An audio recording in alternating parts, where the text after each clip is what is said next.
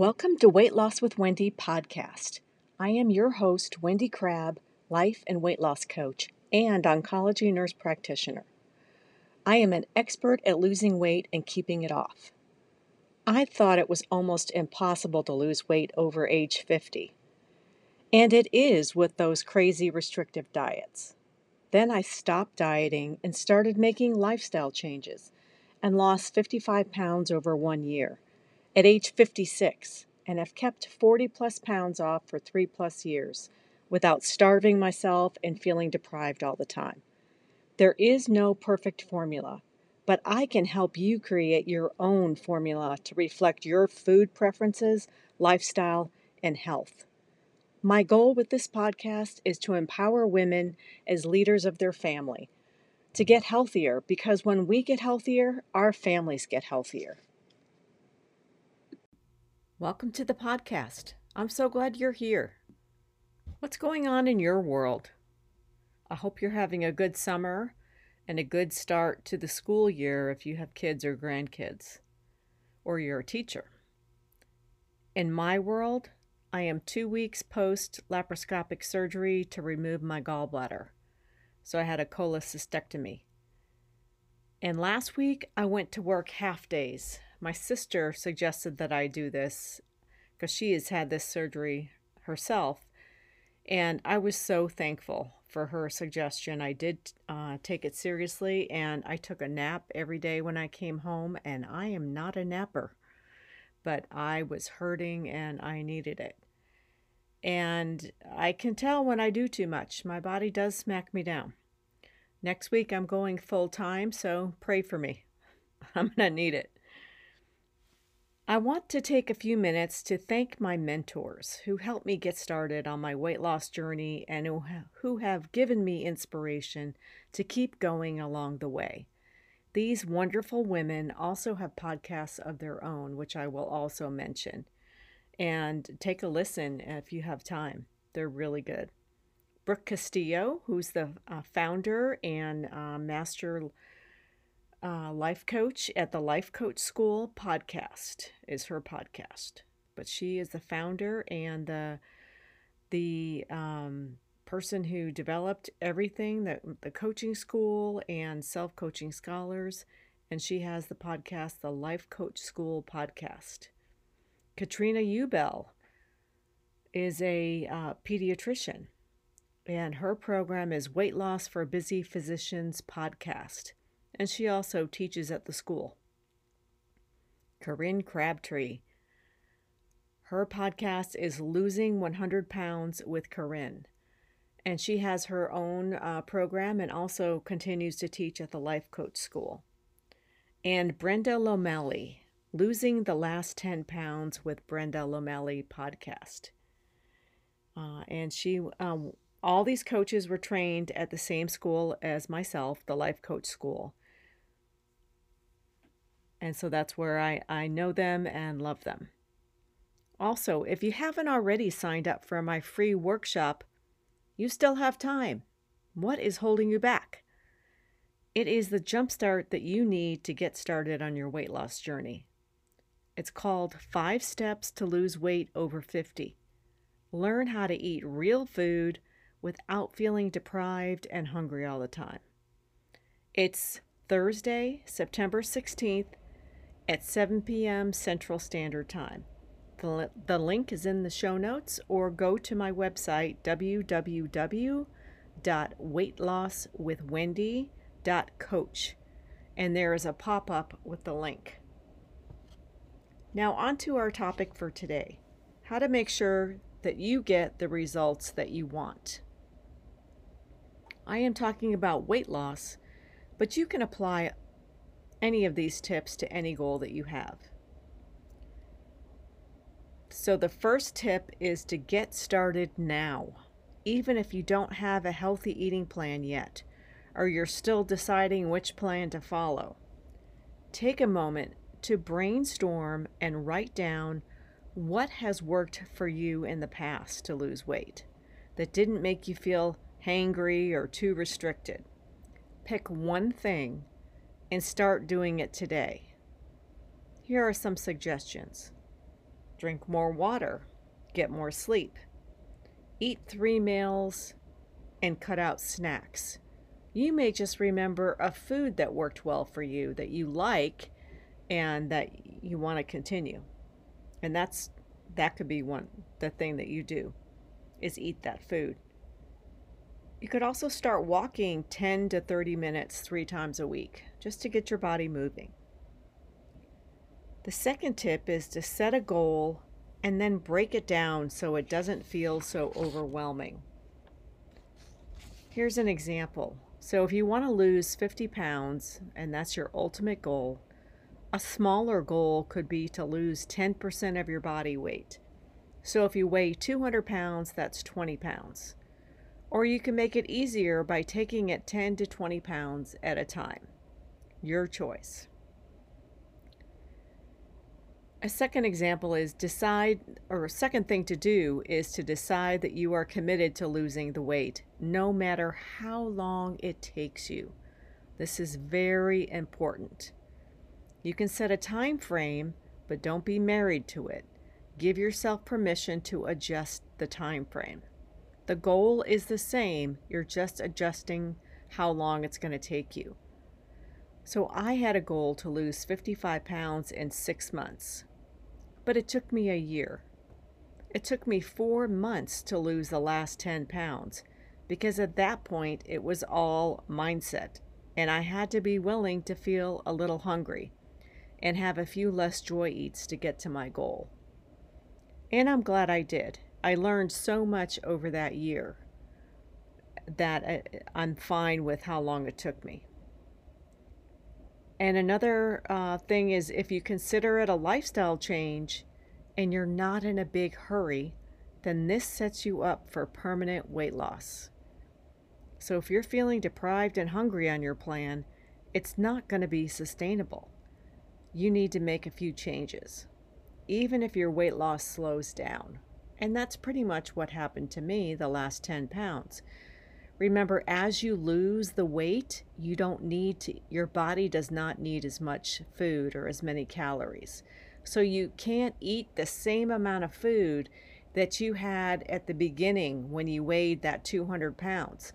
So when you weigh, uh, you know, 160, if you're, you know, you started at 200, you're going to be eating way less food than you did previously. So just keep that in the back of your mind. The third tip is to have five or more whys for wanting to lose weight. W H Y. You will need all of them throughout your weight loss journey. So, if your weight loss why is attached to an event like a wedding or a reunion, you will need a different one when that event has ended. Examples of some whys could be for my health, reduce blood pressure, get off blood pressure, diabetes, or cholesterol medications, or keep from starting them, to fit into the clothes you have in your closet that are a couple size smaller, to have more energy, to be able to bend over and tie your shoes without feeling the belly rub, the belly flab, or cutting off your air supply by bending over to be able to play with your grandchildren without feeling winded, to go up the stairs without feeling short of breath, to reduce pain from osteoarthritis and pressure on the joints. Your why can also be very personal to you. Maybe you want to feel sexier. Or maybe you just, you know, want to look better in your clothes. It doesn't matter. It, it, doesn't matter what your why is, you just need to have at least five of them, and 10 is even better. Because those whys are going to help you when you feel unmotivated. So, one of my clients had to adjust her whys and expectations, even when she was close to her goal, because after 50, our bodies don't always have that skin elasticity that we had when we lost weight in our 20s and 30s. So you may have to adjust your expectations with how, like, if you want to lose a double chin, you may even, it still may be there and it may take a while to go down even after you've lost the weight. So be prepared for that. The fourth tip is to set yourself up for success. So, in other words, get food off the counter except for fruits or vegetables. We don't have this problem in Texas because we can't keep food on the counter. It has to be refrigerated because everything goes bad quickly because it's so hot here. Set up your pantry so that your trigger foods are not front and center or at eye level. And you can prioritize making time to work on your goal as well. Because there's never a good time to lose weight or work on a goal, right? Life happens. There's always something going on that can get in our way. And so if you wait until it's the right time to lose weight, it's never going to be there. You may need to let other things go or delegate chores, such as letting somebody else fold the laundry or even do the laundry. You may have to adjust other people's expectations and not say yes automatically every time someone asks you to do something. Make yourself and your goal a priority. You are worth it. The fifth tip is to make a plan. Come to my five step five steps to lose weight over 50 workshop where I help you set up a healthy eating roadmap by choosing several healthy breakfast items and rotating them during the week. Keep it simple and easy for every meal. We make things so complicated and we don't have to. You can do the same thing with lunches and bring your lunch to work because it's so, um, when you have the right food there, then it's so much easier if they bring in um, tacos or they bring in breakfast tacos or uh, lunch from Chick fil A or something like that, that you could say, oh, no, sorry, I have my lunch. You know, you can make that decision ahead of time. And another idea is to make a menu for dinner that day or for the week, whatever's easier for you. And make five ingredient or less meals. Remember, simple and easy. If you need help thinking of meal ID ideas, I have 35 that I'm happy to share with you. You can just email me, and that link is in the show notes. Go grocery shopping to make sure you have everything that you need to be successful and to make your meals. You can meal prep if you want. I personally am not a meal prepper, and I don't really need to be because I keep everything so easy and simple. So I don't, and I buy things that are pre cut up. So I am willing to spend a little bit of extra money for convenience. And it's really not that much more expensive. Although everything seems so much more expensive, I don't know, after COVID. I don't know about you, but I feel that way. All right, the sixth tip is to evaluate every week what worked, what didn't work, and what to do differently.